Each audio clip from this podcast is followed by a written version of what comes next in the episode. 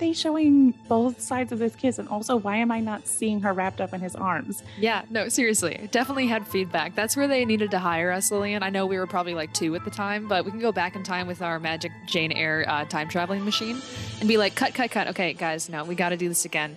Like, watch Lillian and I do it. We'll show you. We'll show you. Don't worry about it. So you got to do like up around her waist and like pull her in. All right, we're going to do the choreography again and again and again. And uh, then we can finally film it. William Hurt, you kiss me. I'll show you how. Amazing.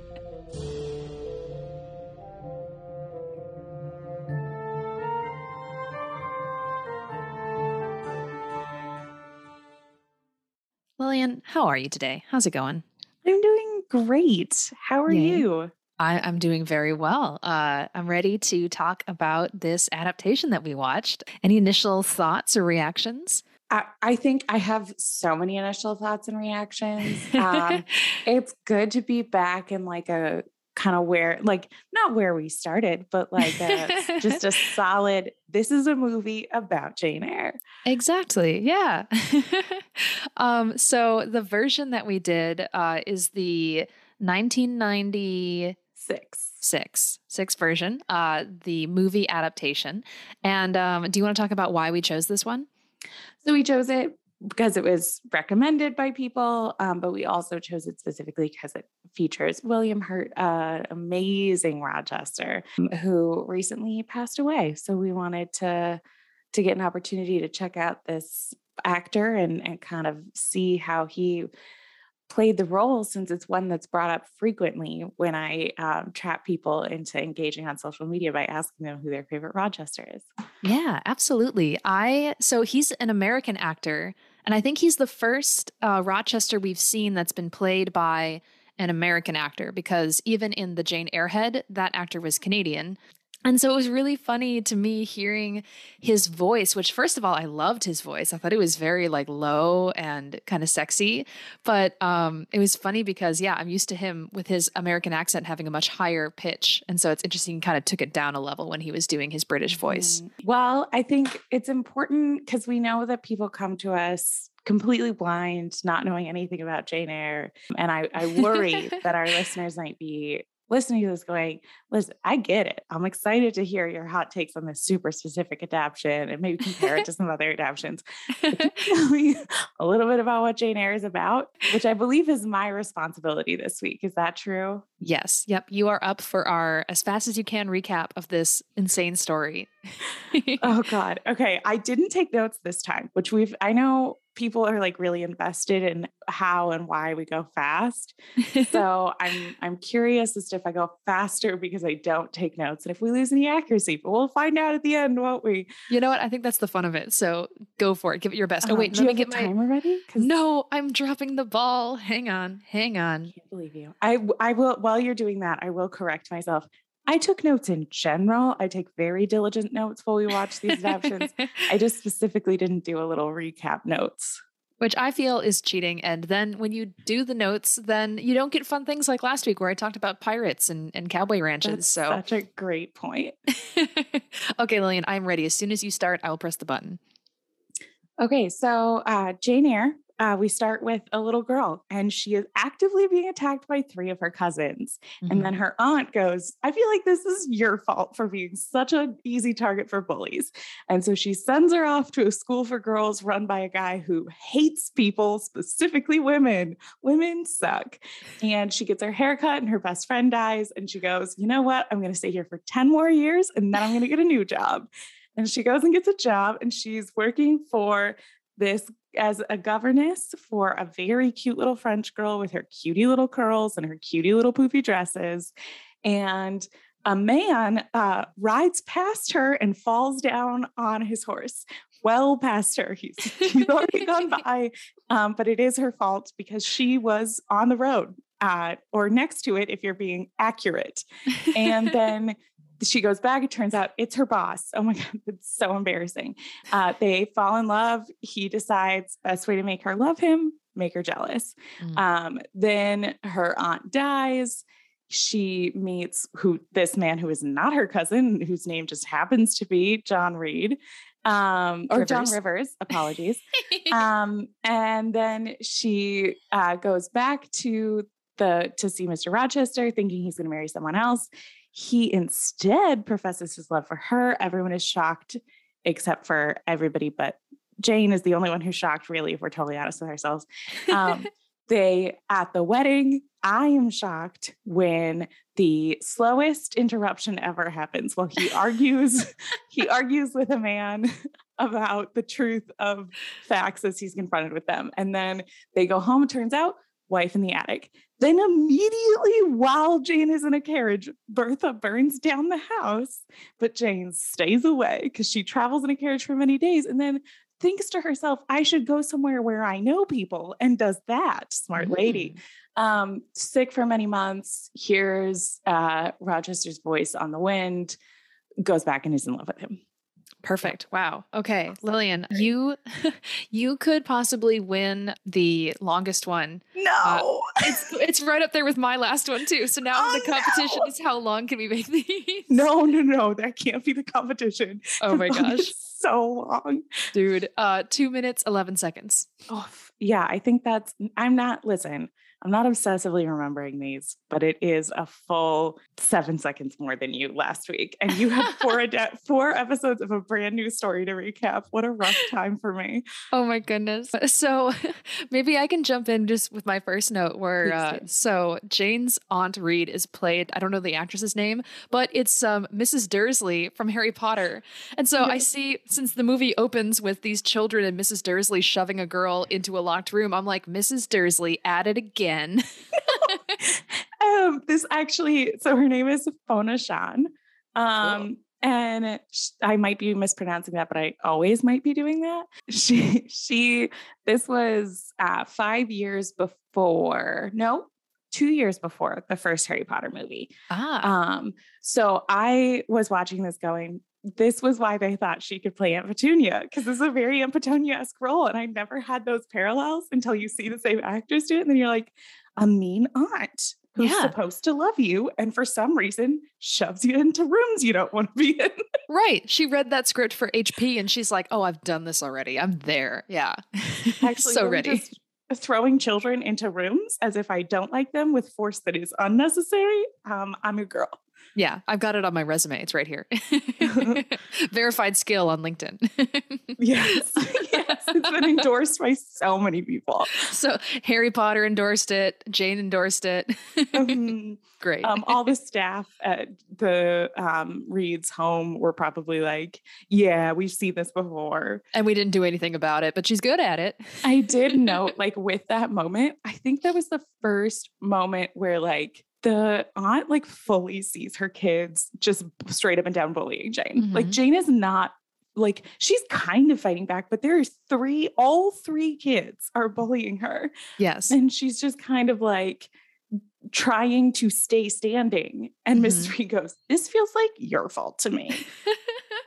I thought the way that they handled like that family was so interesting because she makes sure that her actual children are well behaved when Mister Brocklehurst comes. And there's so much ceremony when Mister Brocklehurst comes. It feels like royalty is coming to their home because he walks in so regally and the servant takes his coat and she tells her children to, you know, bow and curtsy. And instantly one of her daughters goes to start playing piano to be like, ooh, look at how skilled and accomplished my children are, so well behaved. But then compared to this little monster that I'm going to have you take away from me, it's all this big farce and they're all in on it. Uh, and I mm-hmm. feel like, because this one, we don't really see the scene that we typically get where she walks in on Jane, like wailing on John.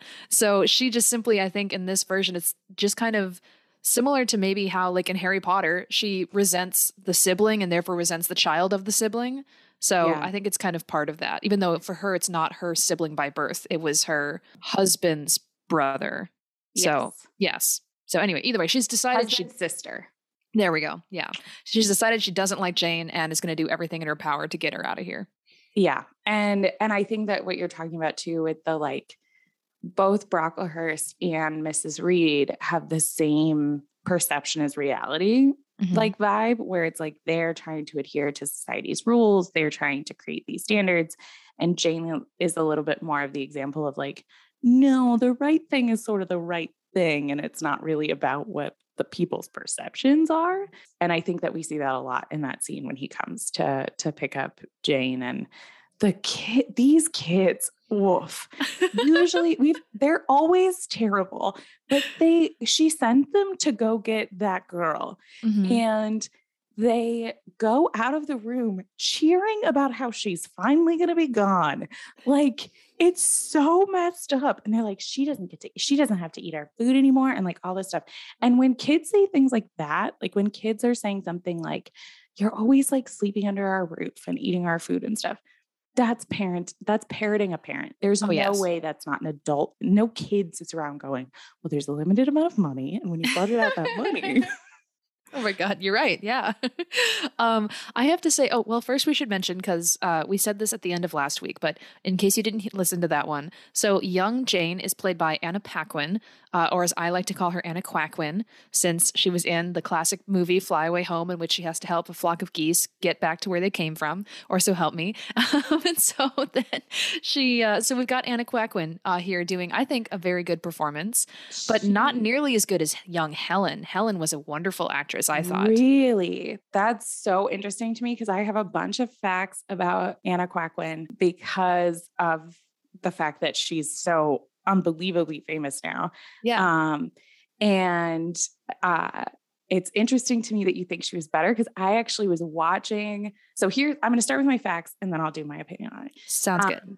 So she was actually in, because I was, she's young enough that I thought this might be her first movie. Mm-hmm. So I looked, she was actually in a movie called The Piano, The Piano or The Pianist. Okay. Yeah. I've, I, I think there's written that down wrong.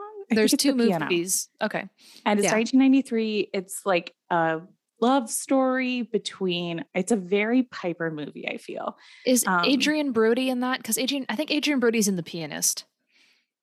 It's the one where the, the plot of this movie is a, a mute woman gets sent to New Zealand with her daughter. Okay, um, I've not to be seen married that. Off to a farmer. Okay, okay, then I think it's The Piano. Okay, um, but the daughter is played by Anna Paquin. Okay, she in nineteen ninety-three. So this came out in two thousand or nineteen ninety-six. So probably shot right after this. It was the next movie she was in. Won Best Supporting Actress at the age of eleven. What? Wow. She was the second youngest in history to have won an Oscar. I did not know that. That's awesome. Um, so she, I personally think that the way that they played, the amount of time they gave to her childhood and the like monologues they gave her and all those other things, they put a lot on her as an actress because they knew she could handle it. Where there's a lot of other young Janes where I'm like, oh, sweetie, I know you're trying. This is maybe not for you. And you can yeah. see that in the fact that they're never in anything else. Where she was in a movie basically, um, uh, essentially almost every single year since nineteen ninety-three. Wow. She has been in a movie. Yeah, she's been busy. And she's uh, thirty-nine. I I mean, I was also impressive because uh, impressed by her British accent as such a young child. I'm always impressed when kids can do accents so well. Because, yeah, we had kind of a mixed cast here of Americans in this one. But, yeah, no, I thought she was great. I thought Little Helen was phenomenal. Like, whoever was directing these children really knew how to convey what they wanted them to do. Because I, what really stood out to me is when Helen is in her deathbed, she kept like rolling her eyes kind of back into her head and kind of like looking as if she was getting distracted by random things. And I thought that was a really great way of kind of conveying how she's sort of slipping away, but it didn't feel over the top. It was like a little, a little on the edge of that, but I just thought it was great. I was like, dude, this whole thing is awesome. And So I, I think I might actually go out on a limb here and say I think I kind of preferred the young Jane story more than adult Jane story in this, where typically I'm like, let's get through the young Jane. I don't really care. But what I loved was, you know, these scenes with her and Helen especially. So like they're in kind of having recess and she is drawing Helen and she asks her to take off her bonnet so she can draw her beautiful hair. And Helen is there looking all gorgeous in the sunlight and Brocklehurst comes in and does the whole thing about cutting hair off because curls equal vanity and all this shit. And this is it's the first time we've seen uh, little Jane stand up and like defend Helen and be like, no, I told her to do it. I wanted to draw her. And we get this little like feminism protest scene where Jane stands alongside her friend, takes off her bonnet, shakes her hair down too. And they both flip their heads over to be like, do it, take our hair from us. We don't care. We stand together. And it was very awesome. And I'm like, I want to see more of that, but it was yeah. great. Yeah. It was, it was, that scene was so good. And I also just, I know, I know that I can't argue with Brocklehurst because he's a fictional character. And also like he's just a terror. He's supposed to be terrible. Yes. But I cannot get over it. I know this is in other things, but it was like, I was yelling, especially as Jane was arguing with him. Like I was yelling at the screen being like, listen, I know that you have decided that curls are vanity. Um, and I know that for some reason, her hair curling naturally, like just is not a good enough argument for you, but how is it vanity? Like he goes, my problem is not with her looks, it's with her vanity. And I'm like, what do you, what do you mean? Wouldn't it be more vain for her to style her hair so it didn't curl mm-hmm. than for her to hair to just do what it does naturally? Yeah. Um, and that's the problem is that Brocklehurst doesn't have logic behind any of his arguments. He doesn't even have like, he, he's not even like actually living those beliefs. It is all about perception. So when he mm-hmm. says, this, my problem with it isn't the Um, isn't the curls or the whether or not it's natural. My problem is with the vanity. And I'm like, no, your problem is, is, is with the perceived vanity of her having curly hair. Yeah. Which Jane calls out too. She says, will you like punish her for the way that God made her? And then he comes back thinking he's so great. And he's like, well, God also put sin in all of us.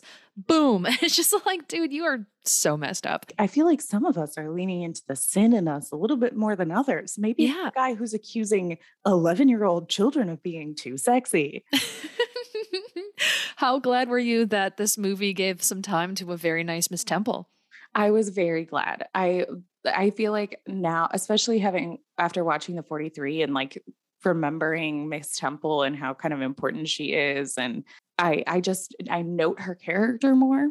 Mm-hmm. Um, I think it's one of those things that, again, like because we've watched so many different versions, I'm so aware of like like I don't know that I would be aware of how much time they gave the childhood in a way that I felt worked. Because yeah. I think what you were saying is like they we usually are complaining about how long they spent in the childhood, mm-hmm. and I think they gave it really good stuff because they had this actress they knew could handle that. Yeah. Um, which was fantastic. I do think I really liked the rest of it as well, but um, I did too. Um, but before we jump into that, I do just want to say one thing that I love that they did here. There's another touching scene where afterwards the girls are kind of, you know, they have their hair chopped and they're lying in bed and they're feeling sad. And Miss Temple comes in and she gives them this kind of beautiful speech talking about how they have this opportunity with the education they're receiving and how that's going to set them up. And she has a line, she says, you are blessed with intelligence. And that is the same thing as like the independence of spirit. And this is something that Jane, I think, says in so many words later on as well, which kind of feeds into her big line, her speech where she goes, you know, I am not a bird. I am a person with an independent spirit and I will break free of you. And I like the idea that this was instilled in her from this kind lady from these very harsh surroundings, who then she carried that wisdom with her for the rest of her life. So I really loved that little seed that they planted there too. Yeah, absolutely. The kind of last thing that I want to mention on the childhood, because I think it's such a great transition, is post Helen's death, which is very, very sad, obviously. Mm-hmm. Um, It always, it always bums me out. I have one quick note on that scene. Miss Temple says they should get a doctor. That other teacher, who I do believe is a named character, but I cannot remember her name, is like, um, only Mister Broccoli can call in a doctor. And Miss Temple's like, I'm sorry, like there's really nothing you can do about it. And then they're like mad at Helen and like running around looking for Helen and Jane, being like, oh, where are you guys? And they find her, and it turns out Helen's dead, and they're still mad. Like they're like still like, she's like, oh, I'll take care of this. Like, you don't need to worry about this, Mister Broccoli. I'm like, no, no, n- no. Miss Temple called out the fact that this child was sick. This child was sick because of conditions you kept her in, essentially. Mm-hmm. Um, and now what you're saying to me is that you are mad at her for going to another room to coffin and die. And instead of, I don't know, addressing the other child who just had her friend die in the same bed as her, you're consoling the evil man who wouldn't call the doctor. My just God. So that I'm following how you're spending your day. Yeah. Yeah. You know, I mean, Broccoli needs so much support, Lillian. You don't understand. He's so sensitive. He, do- he needs something. Yeah, he really I don't does. know that supports the thing that I'm going to give him, though. So we do a nice kind of transition from uh, young Jane looking at her friend Helen's tombstone to suddenly she's adult Jane walking through the graveyard. And my note is, wow, she looks so beautifully gothic here, like walking through the graveyard in her beautiful black clothes. I think early bonnet watch. I loved that hat. That was a fantastic bonnet. That's so funny. I have a lot of bonnet watch. I, I wrote down that there was a pretty solid standard black bonnet, classic Ooh. Jane Eyre. Ooh, I liked it. It was bonnet. Sleek, a nice classy black, kind of like a Cadillac. That's the Cadillac of bonnets right there, Lillian. I'm going to have to write this down for bonnet watch because I do need to call out, even though, and I don't want to shock people, I'm the one who writes the captions on our Instagrams. And sometimes I'll say we, but I'm sort of just writing it myself. Um, and I, but I do, if we take controversial takes, like for example, all pilots are good is mm-hmm. one that I sent you to make sure we both take that stance. This is one that I think I'm going to have to call out the fact that you thought it was the Cadillac of bonnets specifically. Yeah, yeah, you can quote me on that one. I'll, I'll I will. Take that. I'm literally writing it down. Yay. Um, as you write that down, I'll read my next note here, which is I, this had such a nineties, this whole movie had such like nineties comfort for me. There's something about period pieces in the nineties that have a certain vibe. It felt very much like one of my favorites, the ninety-four Little Women, I think just with the lighting, the music, the setting, but also lots of kind of like nineties character actors that that we are familiar with. And the woman who plays Missus Fairfax, I saw her and I'm like, you are part of my nineties childhood, lady. She's been in a lot of stuff. And the one that I know her best from is she plays Nanny in the live action one oh one Dalmatians. Yeah. Okay. I, I was doing the same thing and I could not, I scrolled through I M D B, didn't do a deep dive on her and was like not figuring out what I knew her from. Yeah, no, she's in, um, that's the main thing that I know her from, but she's done a lot of other stuff, just kind of like side background characters. Yeah. But, Yeah, that, that tracks. I, the nineties thing, we talk about it a lot um, with these adaptions, how like how much, especially as we keep watching different versions of them, you can tell how much of a product of their time they are. Mm-hmm. It is a very nineties period piece. There's a lot of different things I see with that. The way the music is like is in that moment. And it's one of the things that I was struck by in this more than in some of the other adaptions, although I think I could probably start doing this with future adaptions and even look back at some of our ones we've already watched. Mm-hmm. But one of the things that I was hyper aware of while watching this is the balance between Gothic and romance. Because yeah. Gothic novels are like their own genre. Mm-hmm. Romances are their own genre that have their own tropes. Obviously, mm-hmm. I'm much more familiar with the genre of romance, not really a huge fan of Gothic stuff. Um, but I think that that probably influences how like things that I'm like, this is really good. Mm-hmm. I've noticed tend to lean more towards an adaptation that is cheating towards the romance versus the Gothic. Yes. An example where I, I think all the adaptations that we watched have Gothic elements and they have romantic elements. This, mm-hmm. I think Jane Eyre, I would, I'm curious as we go to read the book, Um, which is the very normal way to do it. You start a podcast and then several months later, you read the book that the podcast is about. Um, I'm interested to see what the balance, where the balance sits within Jane Eyre, um, mm-hmm. the book, because yeah. I think this adaptation really leaned into the romance. Yeah. There were obviously lots of Gothic elements. I think an, a, an adaptation where I would almost say the balance is similar, but flipped would be like the two thousand eleven mm-hmm. does a lot more of like the Gothic and the drama and the mysterious and like that sort of thing. Yeah. And obviously the romance in that is great, but mm-hmm. this one, like the music is very yeah. romantic music. There's it is. moments where it's less romantic, but like she is standing in a grave, yeah. looking at her friend's grave mm-hmm. and the music mm-hmm. is super nineties romance. Yes, it like, is. Oh my- But yeah, I guess that's the, and I I don't have the director's uh, name written down for this one, but that must have been, you know, what they were going for is they wanted this to be a bit more of Like, we're setting you up to to believe in this love story so you can fall for these characters. But with the Gothic thing, though, I did like, it's always fun to me when I remember that some people watching this maybe don't know the story, and to look for if they try to do red herrings or try to mislead the audience. So there was a comment when she's first shown around Thornfield where Miss Fairfax says, like, no one goes into those rooms. One could almost say a ghost walked these halls. It's like, that's a weird thing to say. It would be over there. Yeah, exactly. Uh, And then also when we see Grace Poole, because we hear the laughter and Fairfax calls her out and she walks out of the room, they gave this actress, so she's got kind of silvery gray hair and they've like emphasized these red circles around her eyes. She kind of looks kind of ghostly herself.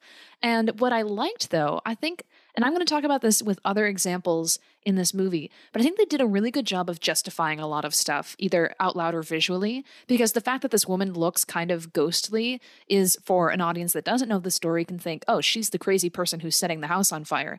But when you know her job and her responsibility, yes, she would look that tired and worn out, you know, having to take some care of someone who's this much of, uh, I don't know, personality. personality. It's, a, it's a lot of work to take care of a lady who's trying to burn houses down. So yeah, of course you'd be tired. Yeah. And I think I, I really want to talk about Grace Poole. And I think the way they portrayed her in this is somewhat interesting. A, I wrote down spookiest Grace Poole yet. Like mm. the physical look of this woman is the yeah. spookiest. I think yes. there's other actresses who played her spookier. Mm-hmm. Um, but they really leaned on making her look very spooky. And then sort of the things she said maybe weren't necessarily as spooky. Um, although she did obviously threaten Jane and say, you should probably lock your door. Yeah. Um, uh, classic post-fire line. So um, great. But I do, I want to talk about the biggest change they made with Jane, Gra- Grace Poole. And it's the biggest change they made in the movie overall. Mm-hmm. Um, and I don't want to jump to the end, but I am going to. Um, I don't, but I will. the fi- in the fire. So they, the way they played the fire is different than they've ever played the fire before. And we can talk about that, but specifically Grace Poole dies. Yeah, that is. Uh, Bertha pushes Grace Poole off. Like they're, they're, she's not trying to kill Grace Poole, mm-hmm. but she, they're fighting. Grace is trying to get her to go down the stairs. She's trying to get Mister Rochester's help. She's very afraid of the fact that they're going to burn to death in this house because of this fire that Bertha started. Um, it's the first time we've actually seen the fire, like not mm-hmm. just like the fact that there was a fire or that Bertha was starting it, but like actually seeing what happens in the immediate aftermath of the fire. Yeah. And Grace Poole gets pushed through a balcony as it breaks and mm-hmm. falls, and we watch her die. Mm-hmm. And then when Mister Rochester goes to get um, Bertha, Bertha looks at what she did to Grace Poole, looks at her husband and goes, I actually hate that man. Mm-hmm. Um, and then dives off the balcony. And we also watch her die as she looks at Grace Poole's body, which goes yes. immediately against me saying it was a romance, but oh my God. Yes. No, that was a lot. I also think that what you just described there, that scene where she looks at the consequences of her actions and then takes her own life. I really don't think this Bertha was all that crazy, because my notes about her, the scene where he brings the wedding party up to her, her tower to show her off, she doesn't attack. She's just standing there looking sad and scared by the fire. Like, and he's just saying that she's crazy. And it isn't until she pulls a log out of the out of the fireplace and runs at him. No, she runs at Jane with it. But I'm also like, yeah, but if you locked any sad lady in an attic and then you're like, hey, wife, here's the young girl I'm trying to marry, I'd also probably be like, get out of here, you bastard. Like, try well, to get and them. When, he, when he's like yelling at them, being like, this, this crazy woman. I'm like, you mean the sad ghost lady? Yeah. Um, She looks sad, but she looks sad and scared, like, harsh. Yeah, like, stop, stop pointing at her and be like, "Look how crazy she is. She's wearing a nightgown. Calm down. Like, we I, could put you in a nightgown, and you'd also look crazy, sir." Yeah, exactly. Grow your hair out that long and stand in a room by yourself. We'll see what happens. I do, I do think that this is a more sympathetic Rochester. I think mm-hmm. there's a lot of points that I will, I will point to for that. I personally don't think this is one where you could interpret that great, that Bertha was just like totally fine, mm-hmm. because they talk about the history of insanity. And they also talk about like, he fully didn't meet her mm-hmm. until they were married. Mm-hmm. Um, and I just think the way they play his character in general, yeah. um, in this one he doesn't seem like the kind of Rochester. Some of the other Rochesters, I'm like, you, she said two things you didn't like and you mm-hmm. locked her in an attic. Yeah. Um, where he doesn't really quite seem like that kind of Rochester. I want, let's talk about him then, because my notes about him, specifically the first impression from the scene where he's riding along the road. What I love about that scene is, so first of all, like you say, Jane is off to the side. He rides by, no problem. But literally the reason why he falls is because he does a double take after seeing a hottie. like he's like, he's like, whoa, what? And then his horse slips. And so I loved that that was like the reason why he fell. But also he is a very soft-spoken, not very ill-tempered man in this. Like, he doesn't shout at her at all during that scene. He's very chill after having fallen. He says, please, excuse me, thank you. He uses all these polite terms, like, in the, within this first meeting. And he rode away, and I'm like, you are very likable and charming. You are not a grump.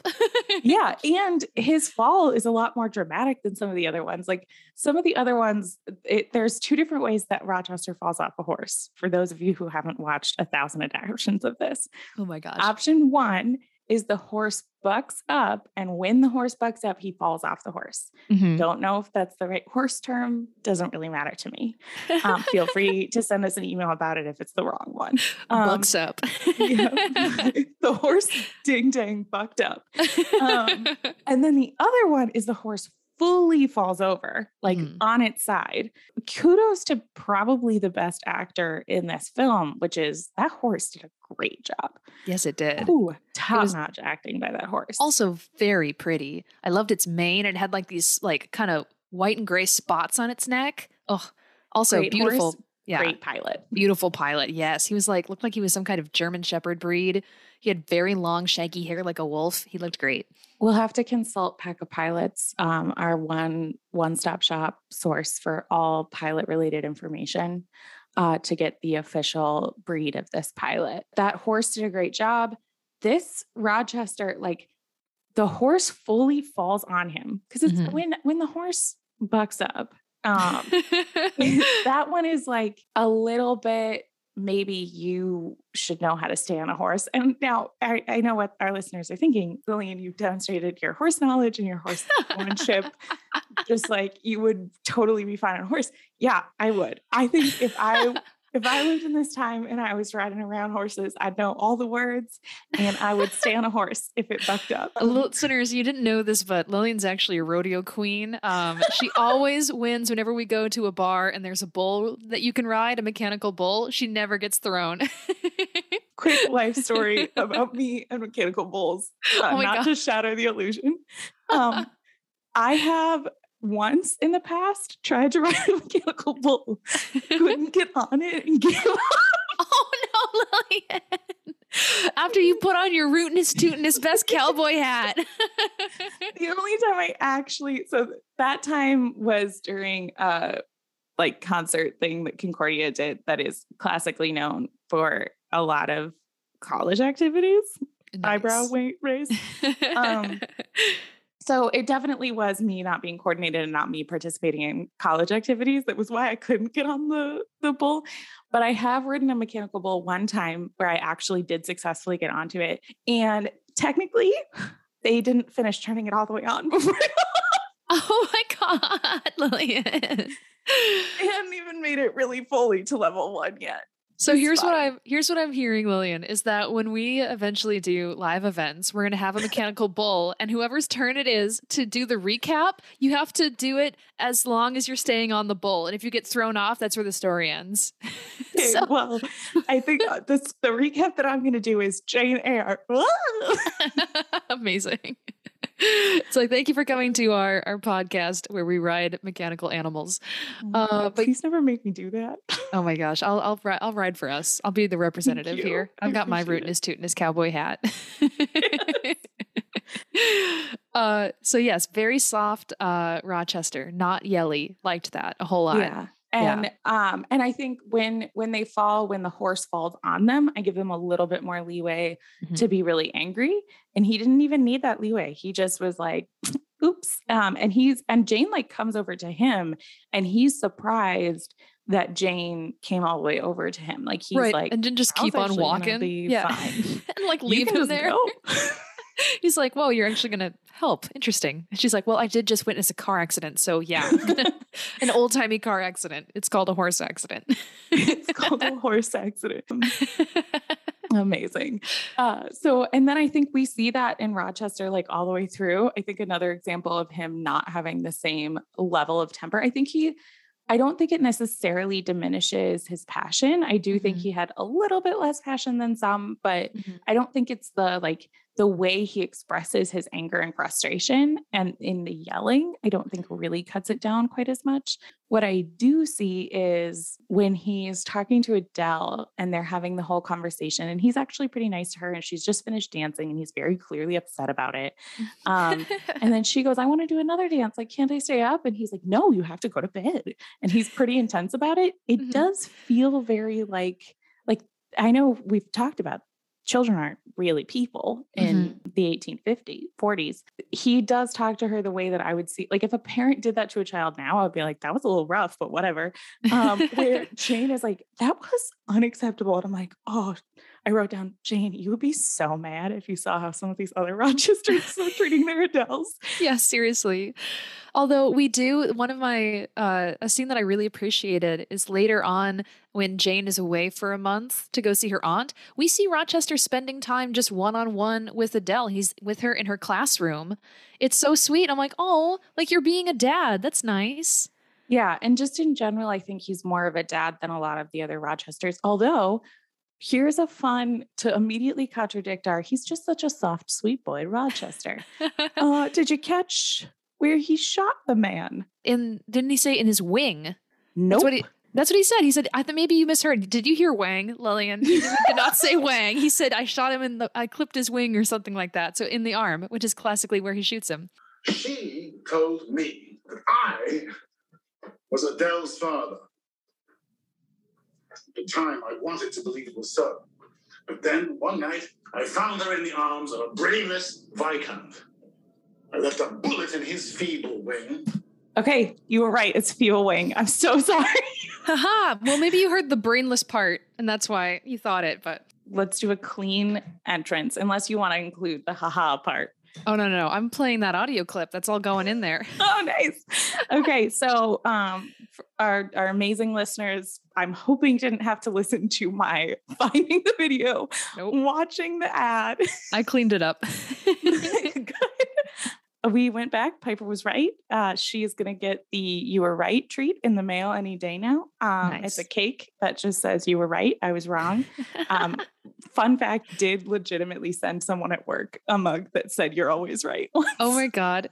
Cute. um, so I'm going to take us away from this detour real quick to talk about another detail that this movie really embraced that I really enjoyed is I feel like this movie gave a lot of love to Jane as an artist. And we see that in a way that they also re kind of examined the classic scene where he asks if she finds him handsome, which typically mm-hmm. that takes place when he demands that she sits in front of a fire and talk to him without giving any kind of supplement to what she should talk about. Here, uh, Jane and Adele are out in the gardens and they're watching Mister Rochester walk around being updated on things by the gardener. And Adele is sad because she's like, his leg is almost healed and that means he'll go away soon and I'll be all alone. I like my dad. I wish he would be here. And then she looks at Jane and she's like, can you draw a picture of him? So I have a, a drawing of my dad while he's gone. And Jane's like, sure. So she pulls out her notebook and starts doodling him. And it's then that he walks up and he says, do you find me handsome? You are studying me. And I was like, that's a really good way to bring those kind of things together. But then there's this other great detail that we have later on too, where Jane is helping Adele draw. And she has a line that she says where she's like, yeah, the shadows yeah, are as important as the light. And he hears that and he's like, do you really believe that's true? And I think it's a nice kind of look into his way. He's like, if you knew my shadows, would you still see the light in me? Mm-hmm. And it's so good. So yeah, I, I wrote that down and I actually did because lots of times you and I will make bold claims about what is and isn't in this book. And I, d- I Googled that because I was like, that is a line that I don't remember hearing previously. Like you said, because they don't usually feature the art quite as much and her drawing quite as much. And, but that line specifically is a Charlotte Bronte line. That is one oh, nice. That she wrote and is like very clearly a representation of a th- the theme of the, sh- the, the movie, the story, the idea of like the shadows and the light. I think that plays really well into what we were talking about earlier with the romance and the Gothic elements and like yeah. having those. I think Charlotte Bronte has a lot of criticisms of Jane Austen, and she talks about the lack of passion and all of those things. But Jane Austen's also got quite a bit of light. She's the light lady. She's looking yes. for that light. Um, and I think that that's what a lot of the fiction that I read is really focused on, that light. And we yeah. talked about that even with North and South, that I don't like the parts that are bummers. That's not what I go to romance for. But I think it's such a great point. And I think it's one of the reasons why Jane Eyre is as popular as it is, as lo- long lasting as it is, and why this in particular gets seen in so many different ways is the way that yeah. that shadow and light play together.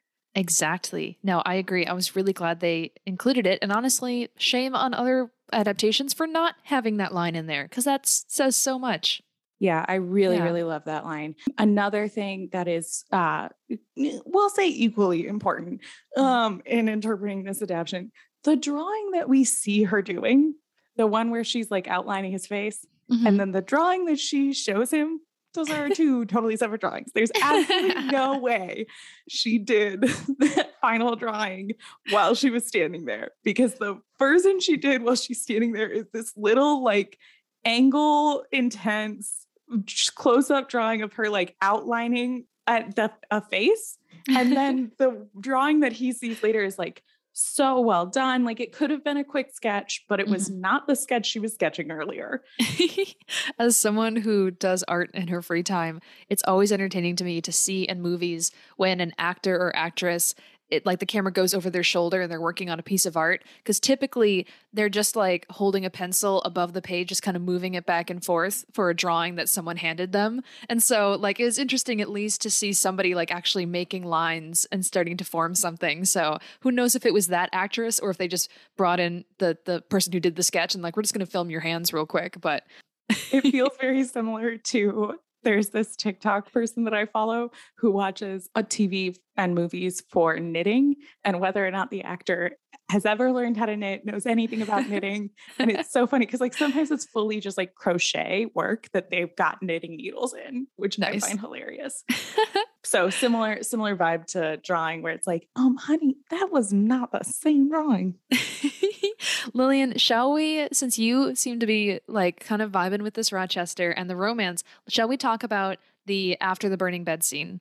Oh, um, yeah. Yes, we shall. Okay. Because the detail, there was a lot of great details in that that I really liked that they did. And this is kind of bringing it back to what I mentioned earlier. So when Jane runs into the room and it's the bed is burning and he won't wake up, which first of all, they showed him having a cup in his hand. And I was like, it implied that he like drank and then fell asleep. And that's why it's hard for him to wake up. So I was unsure about that. But one thing that she does, she needs water. So she takes this vase that is full of roses, grabs the roses, throws them out, and then throws the water that was in the vase on him.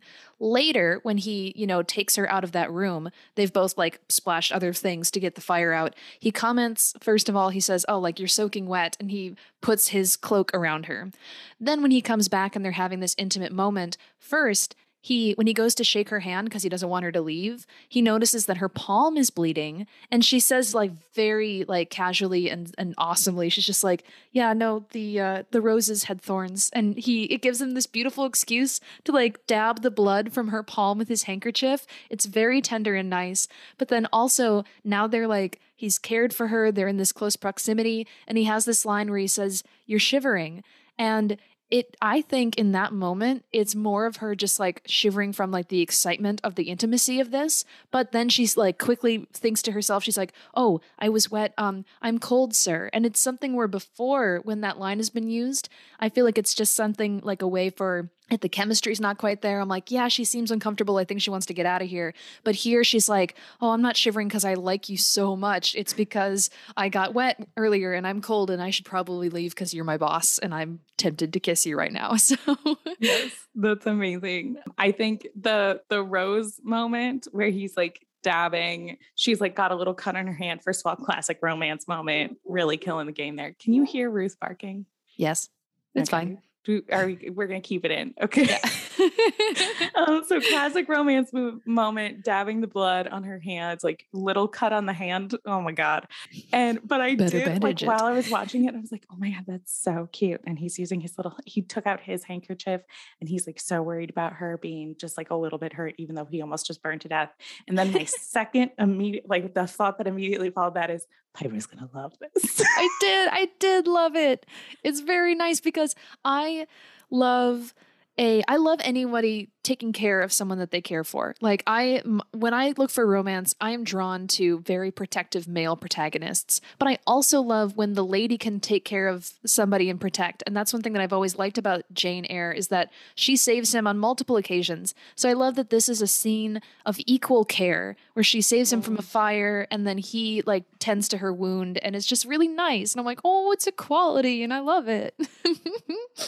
I also think this adaptation, more than other adaptations, like same same moment, same scenes, we actually follow Rochester when he leaves. So like he leaves the room and usually we sit there with Jane where she's awkward in his room, but we follow him. And again, I think that this this movie more than others isn't is kind of written for people who haven't seen the original movie, which to be honest, especially since this was, I believe, made at least more by Americans, be one of the reasons why, um because mm-hmm. Americans, I I'm just going to go out and boldly say it, Americans probably know this story less than British people, given the fact that the B B C does an adaptation of this every two to five minutes, um, and so th- there's more of an assumption that you don't know the story of Jane Eyre, and so they do more misleads than mm-hmm. we see in a lot of other ones. Yes. Like, for example, he goes off and like finds, and the first thing he says is Grace Poole. Like he yes. doesn't,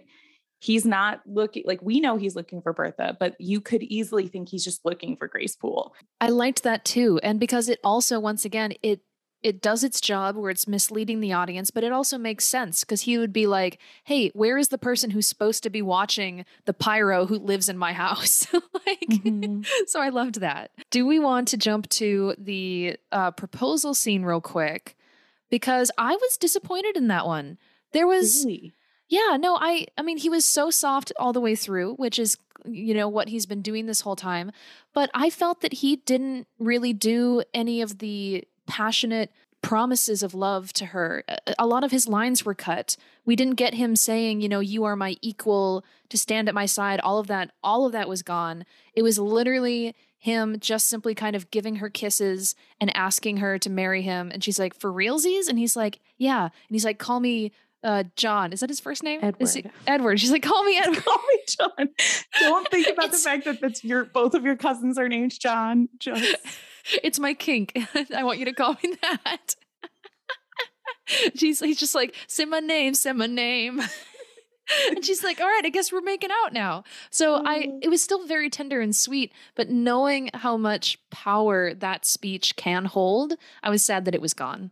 That's where, that's, I think, the moment where soft boy Rochester, you don't see the passion. I do think that it was, oh, I really liked it. I see what you're saying.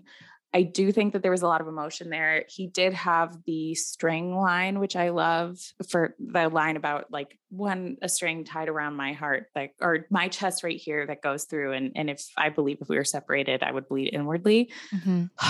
Very Love nice. That line. Very, very good. good line, but yeah. very, but also very indicative of soft boy Rochester. And I think the the moments he actually he, they do talk about the equal a little bit. Like she brings it up, mm-hmm. um, and then he fully nuzzles her face in the weirdest P D A since kiss breathing, um, and uh, which also.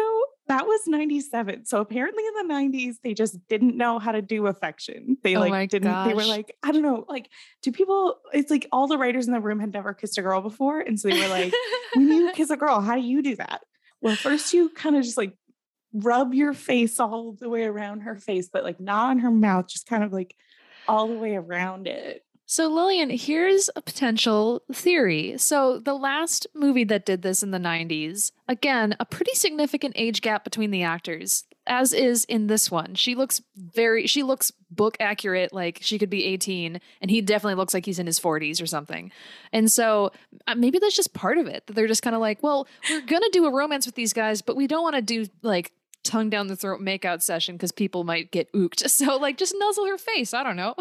So she, the eight, actual age difference between the actors, although I do agree she looks a lot younger than she was. She was twenty-five when this movie was shot. He was forty-six. Okay. So, but I, I do, I do think she looks a lot younger. Mm-hmm. I also will say the kiss later is very clearly both of them.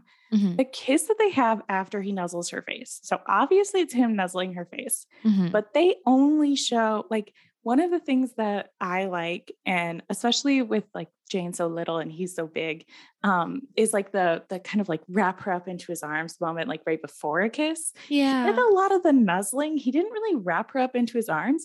And then we see her arms go around his head, mm-hmm. but we see the whole kiss from the back of his head. It's a lot of sideburn in that shot. A lot of sideburn, and it could have been anybody. Like yeah. They could have had a stand-in do that. Why aren't they showing both sides of this kiss? And also, why am I not seeing her wrapped up in his arms? Yeah, no, seriously. Definitely had feedback. That's where they needed to hire us, Lillian. I know we were probably like two at the time, but we can go back in time with our magic Jane Eyre uh, time traveling machine and be like, cut, cut, cut. Okay, guys, no, we got to do this again. Like, watch Lillian and I do it. We'll show you how. We'll show you. Don't worry about it. So you got to do like up around her waist and like pull her in. All right. We're going to do the choreography again and again and again. And uh, then we what? can finally film it. William Hurt, you kiss me. I'll show you how. Amazing. I have a note here. I'm not going to talk about anything other than there's a line that Miss uh, Fairfax says when they're trying to prepare the house for the party, uh, where she's like, I have no time for frogs. Iconic. I'm going to get that tattooed on me, except I do have time for frogs. Um, I do have time. Some people don't have time for frogs. And some people do have time for frogs. And that's yeah. like, what, who are you, you know? I know. Um, Although speaking of um, Fairfax, she totally knew everything, right? All along. I really want to talk about Fairfax because I think I wrote down that I really liked this Fairfax because I did. I really liked, she has a line that we've seen in other um, movies after the um, engagement where she is shocked mm-hmm. and she talks about like, I saw that he liked you, but I didn't think he was going to do anything about it.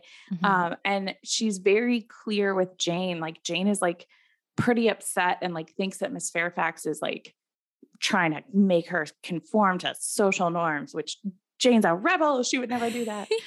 But I think that this, and she goes, no, it's just that you're so young and you don't know a lot about men. And I don't want you to be hurt mm-hmm. by the things that seem, she does the whole line that not all glitter is gold. Mm-hmm. Um, and she goes, it's not this. I just don't want you to be disappointed if you find out something that isn't true. The yeah. other thing, um, and I want to talk about a couple other Miss Fairfax things, but her seeming like she knows, in the church, it felt like she called the lawyer. Mm, yeah. Like it kept zooming in on her face to get her reaction. And I think definitely, because like the way that she also covers up, uh, like sometimes when, you know, we first hear her laugh and she's like, oh, that's just Grace Poole or whatever. Like sometimes it seems almost as if that's what Fairfax does kind of believe. But mm-hmm. like, this definitely felt as if she knew it was the wife. And because she talks so much about uh, Rochester's childhood as if she was part of raising it. And so I think she would have known about the wedding to Bertha and all of that. So I think she was definitely sus and uh, probably should have maybe told Jane. I don't know. It's one of those things where I'm like, okay, so here's like, it's an interesting way to play it that I don't think, at least I've never picked up on it. I've never, never necessarily seen the idea that Miss Fairfax was somehow involved in the interruption of the wedding. Mm-hmm. I think it's one of those things where I'm like, okay, I get it. Cause how did they know that this was happening when he didn't really announce it? And like, how did this happen so quickly? And how did this lawyer, like you're trying to answer some of those questions by adding to the story in a way that seems to make sense. Mm-hmm. Here's my problem with that. Uh, Miss Fairfax is very nice in this. Yeah. Why would she possibly call a lawyer instead of telling Jane? Right. Like, it's like, it's the whole reason why, like, if I will, t- I'll tell you now, I don't have any problem with you marrying Sam. If I did, like, for example, if I found out he had a wife locked in the attic, I'm going to tell you before you're at the altar. I'm going to give you. you a little heads up. Thank you, Lillian. I'm not going to, and, and frankly, if you're at the altar, it is too late, girl. I'm not going to embarrass you in front of everybody. We're just, we'll get it annulled later. Don't even worry about it. No, Lillian, Lillian, it's great. Here's the thing. If you, for whatever reason, have to wait until we're up at the altar, but you don't want to like ruin my wedding by being like, I object, just take a take a, a line from Bertha. Just set the church on fire, you know? And then pull the fire alarm so we all have to run outside. And I'll be like, oh man, this blows. And you'll be like, actually, I need to tell you something. I pulled the fire alarm and uh, he's got somebody locked in the basement. So, so here's the thing. This is going to sound crazy. I just found out that Sam has been pulling a Rochester the whole time. And you, no. I'm like, what? Oh my God. That's crazy. It just like, he liked our podcast so much. He took some inspiration from it. Well, Sam, I know you're listening. Don't, don't lock ladies in your basement. I know you've been thinking about it. I know we make it sound really fun. Don't do it. It's it's cool, guys. He doesn't have a lady in the basement. He just has a secret Pokemon card collection where all of our money is going to. So. um, but anyway, yes. Uh, okay, here's something I liked though. We so he they kind of combined his confrontation speech uh, into the scene where he's up in the tower showing off his wife, because there he's kind of explaining to everybody, including, you know, the local clergy and people. He's like, this is the situation I was put into, not my fault. But then right away, Jane leaves. And at first I thought, I was like, he's not even going to try and stop her. But I like that, like a carriage, just lucky for her, happens to be passing by Thornfield. She runs out. She's like, get, get me on this carriage. I need to get out of here. And I loved, I loved that he instantly chases after her. Like he sees this happen. And so he's like, give me a horse. I got to go catch my girl. And I was like, oh man, that could have been such a romantic, like race to the airport scene in a, in a romance or whatever. But like you said, it's right then and there that Bertha is like, mm-mm. She takes her opportunity. She sees that like people are distracted because, you know, this whole thing has just happened. And she's like, I can get out of here. I'm going to burn this house down. And I love that. I love that she does that right then. It makes sense for me instead of waiting. Yeah. And the other thing that makes a lot of sense to me is like, it doesn't seem like she's burning the house down. She saw Jane in that dress. Mm-hmm. She was very mad about Jane in the dress. Grace Poole, we watch her look out the window. So mm-hmm. she's like watching this incredibly dramatic thing, which if I'm totally honest, I would also blow off my job to watch that. Yeah. Um, and then she goes to the fire and sneaks out of the room with a burning log mm-hmm. and burns the dress. Uh, and yes. then the bed catches on fire. And then that leads to the rest of the house very quickly catching on fire. But I think the moment where he is being called, like they're yelling after him, Mister Rochester, and he go, he sees the smoke in the house and he sees the carriage going away. And this was, guys, before the internet. So there was no way for him to, like, if she leaves, she, there's no real way for him to find her. So he's choosing between going back and fulfilling his responsibilities and doing what we all know he really wants to do, mm-hmm. which is run after the woman that he loves. And he's a responsible, sweet, sweet man. And so he goes back.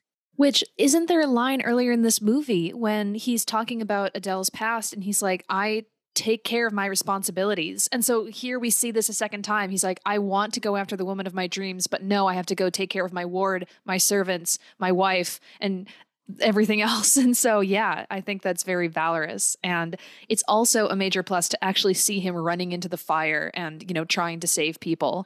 So that was a little rough for me. I, Grace Poole dying was really rough for me because obviously most of the twists of the, this movie I know about. So like, mm-hmm. like we've talked about, like at some point I'm just watching for certain beats and all this stuff. But like at this point in this movie, I'm like, oh my God, Jane, he's running after you on a horse, but Rochester, the house is on fire. And then like we go running into the house and I'm like, are we going to watch the fire happen? I'm going to watch the fire happen before.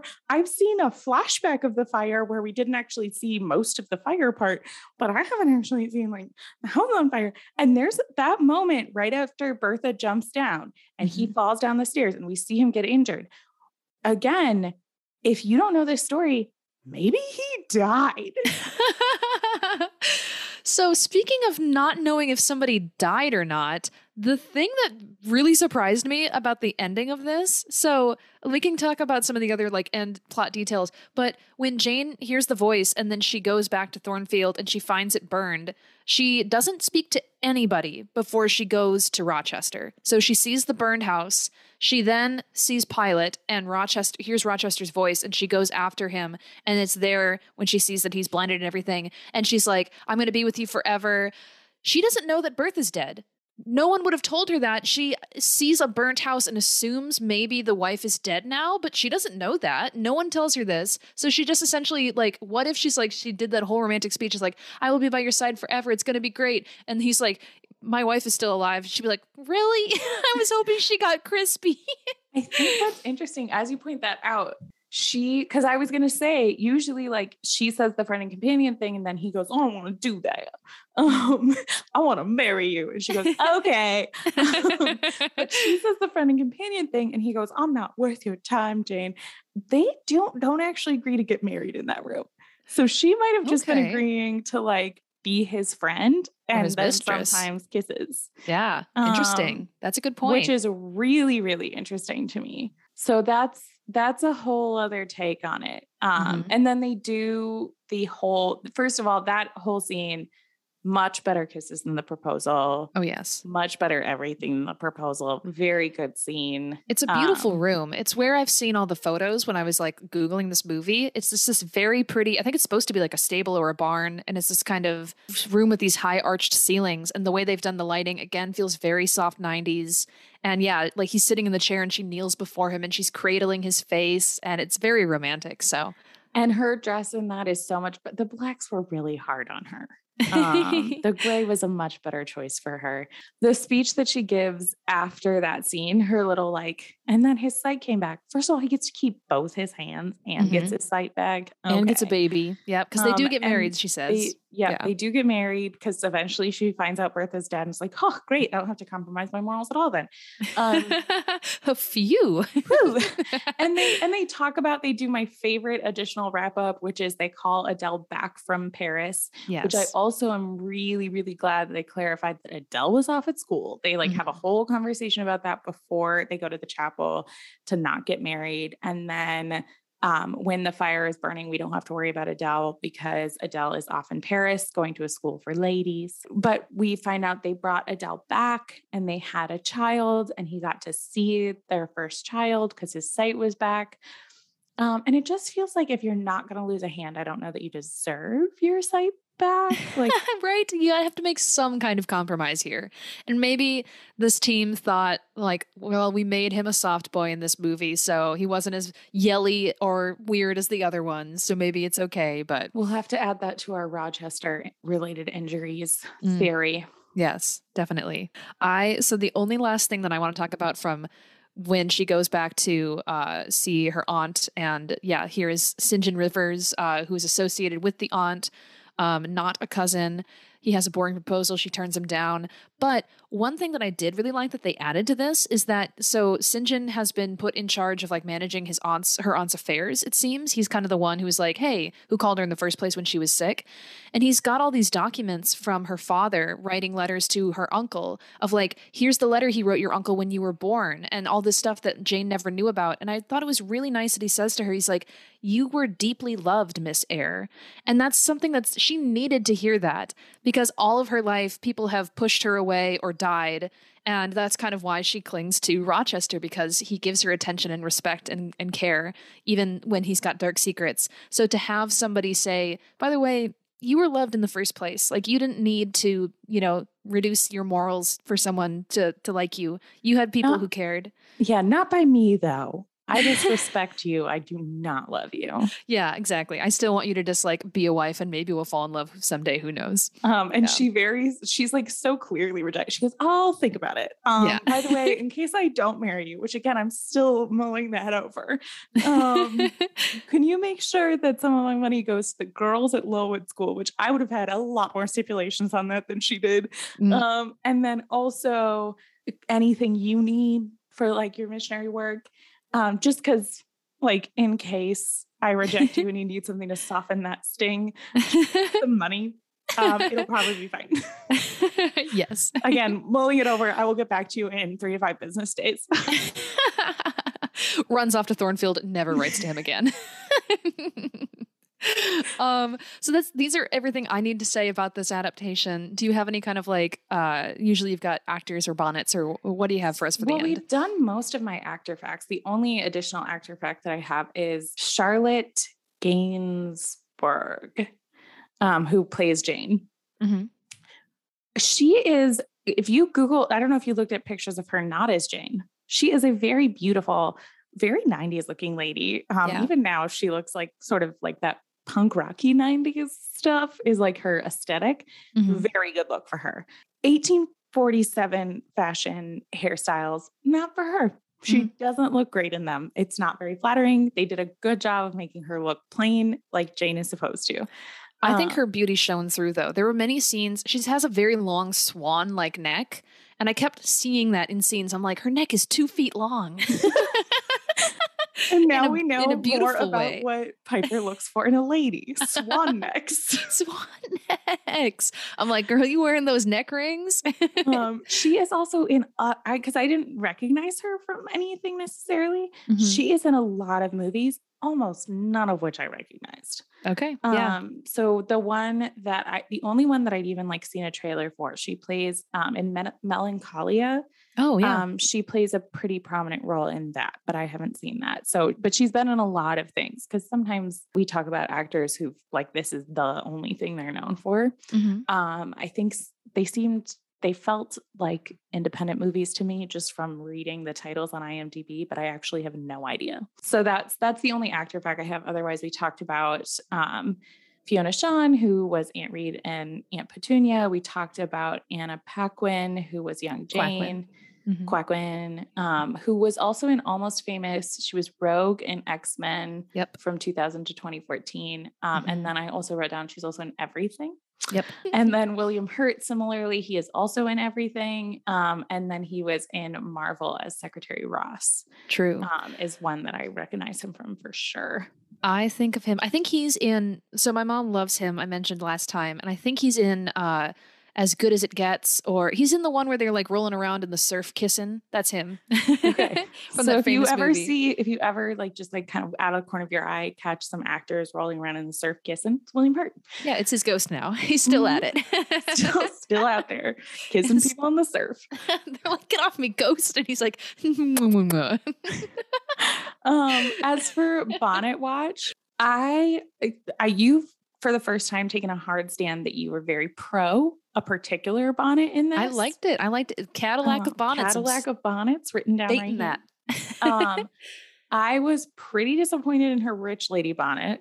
Mm, um, yeah. It was not my favorite. And also all of her other bonnets. Her black yeah. bonnet I felt like was pretty standard. She also made a choice that I think has only ever worked for me in the two thousand eleven version, mm. which was a wedding bonnet. Yeah. Bonnets I, are not I, for weddings, guys. See, I disagree. I thought it was nice. I thought the lace draped over it, like made this cool effect. Uh, so I, I was for it, but you know, sometimes I'm going to post about these bonnets and I'm going to have it for the first time ever. Say Piper, very pro these bonnets. Lillian, not a fan. That's okay. You know what, Lillian, you like Miss Fairfax doesn't have time for frogs. You don't have time for these bonnets, and that's okay. I think that leads us on one, one other last random note that I have Miss Fairfax in this. Um, and then we could do our scores. She says to Jane when they're, when she's like giving her the tour of the house and they like go into Mister Rochester's rooms and she's doing the whole, like, he's like actually a really good guy. He's just like had a sad childhood. Um, and I am helping him hide his wife in the attic. Um, she talks about like, I don't know, like you can never see what these guys saying. He's just so tricky with his words. You can't tell if he's mad or not. And I'm like, honey, do you trouble with sarcasm? Yeah. Cause I, I think, think he- maybe he, it, it is pretty clear what yeah. he needs. Well, she is just a simple old lady as other versions have told us. So that's, that's what I'm saying. It's like that line wasn't in there, but they did capture that in her character. Yes. Uh, my last note before we do our scores is just simply, I wrote this down. I love Jane's bedroom. It's the most beautiful bedroom. That window that she has, I'm like, oh man, this is every uh, book account on Instagram's dream to just sit in that window with your stacks of books and make your stories and gain fo- new followers. Yeah. That's the, the very dream bedroom. It's very pretty. Yeah. Yeah. A, a, wi- a window seat has been a dream of mine forever. I will have to knock out a wall in my house to build me one. It's going to be a great use of my money. Yeah. And then Ruth can wear a little hard hat while you work. Oh my God. That's so cute. um, Lillian, what are you going to score this beautiful adaptation? Oh, I am going to give it eight out of ten bonnets. Very nice. I am going to give it seven out of ten sideburns. Ooh, sideburns or mutton chops? Because you've done mutton chops before. We'll do the mutton chops. I'll keep okay. it on brand. Yeah. Okay. Okay. Okay. okay. Yeah. I thought um, I really liked uh, Hurt's performance. Um, I also thought he was not attractive. so like I, his, I can't I believe we haven't explicitly called this out. I really like the whole time we were watching this I was like, I get it. I get it, ladies. I get why you're commenting this on our stuff all the time. William Hurt nailed it. No, no, he was great. I just uh, like his sideburns were very un. Ruly, like they were very scraggly, like he stuck a couple of like sage brushes to his face, and then also he had like the balding receding hairline but then growing his hair out long, and it looked kind of like a little French boy bob a bit, and like, you know, if the wind blows wrong, then like you just see the baldness that's coming through the long hair. And so those are the things that I was noticing, and I don't know, maybe I'm just like, it's unfair to any actor who wants to be Rochester after I started with Timothy Dalton, so I'm sorry, but I was like, yeah, he's he's kind of a little rough, but he's soft. It's fine. I really liked him. Uh, yeah, he's he ranks pretty high for me in Rochester's. Awesome. Not higher than um, Toby Stephens, but high. No. Yeah. So we've done it. We've uh, we've reviewed, we've watched and reviewed another adaptation. Well, guess what, listeners? We're not done, not by a long shot. We've got another one lined up for next week, one I am so excited for. Uh, this next episode is going to air on my birthday. And so we are going to watch uh, an episode of Star Trek Voyager, in which the main protagonist, Captain Catherine Janeway, experiences a malfunction while on the holodeck. And she has been previously, so I've been watching this show to get ready for this, and they've been laying the seeds for this episode. So there is a little context that you will need to know, that we've already twice seen her in the holodeck playing out what's called a holodrama, which is like, it can just kind of project whatever you want. And so she is essentially playing the role of Jane. It is not strictly Jane Eyre, but the story that she is acting out is inspired by Jane Eyre. So we've already seen her in this house meeting this mysterious man. And then she is the governess for two children, um, a little boy and a little girl. And so far she has introduced herself to them, and she's been told that their mother is dead. And the daughter is like, I talked to mom last night. And the brother is like, shut up. No, you didn't. And she's like, what? And she's and the brother's like, no, my sister has an active imagination, but our mom is dead, so don't worry about it. So that's all we know so far of this holodrama that Captain Janeway is acting out. So we'll have to go and see uh-huh. what happens next. But I can't wait. And maybe he won't want to, because we kind of were mean to him on this episode. But my oh, fiance is, is planning to watch it and be our first guest for that episode. So the man, the myth, the legend, Sam Weigel. You've heard about him. Now you can hear from him. He'll be joining us next week. and and you might think to yourself, well, Lillian's always roasting Sam. Um, and maybe she won't do that if he's there. No. Mm-mm. Sam is way too similar to my brothers for me to not roast him. When we're I was just going to say, I was like, Lillian talks to Sam the same way she talks to her brothers. It's very much that dynamic. So I will be here to keep the peace, and I hope you guys will join us. It'll be but, a good time. I am yeah. not a, I'm not a Trekkie. I haven't watched a lot of Star Trek. I've watched some of the movies, but do not have the knowledge that I need going into this. Piper knows Star Trek. Star Trek is my my blood, my soul. So I will gladly uh, lead in with a little like information for people who haven't seen it, just to give you some context. Uh, but I can't wait. It's going to be fun. It's going to be great. Yeah. So cool. Um, you can find us on all uh, social medias at Airbuds. Email us airbuds at gmail dot com. We'd love to hear from you. But if not, uh, tune in, and uh, we will see you next time. Bye, guys. Bye.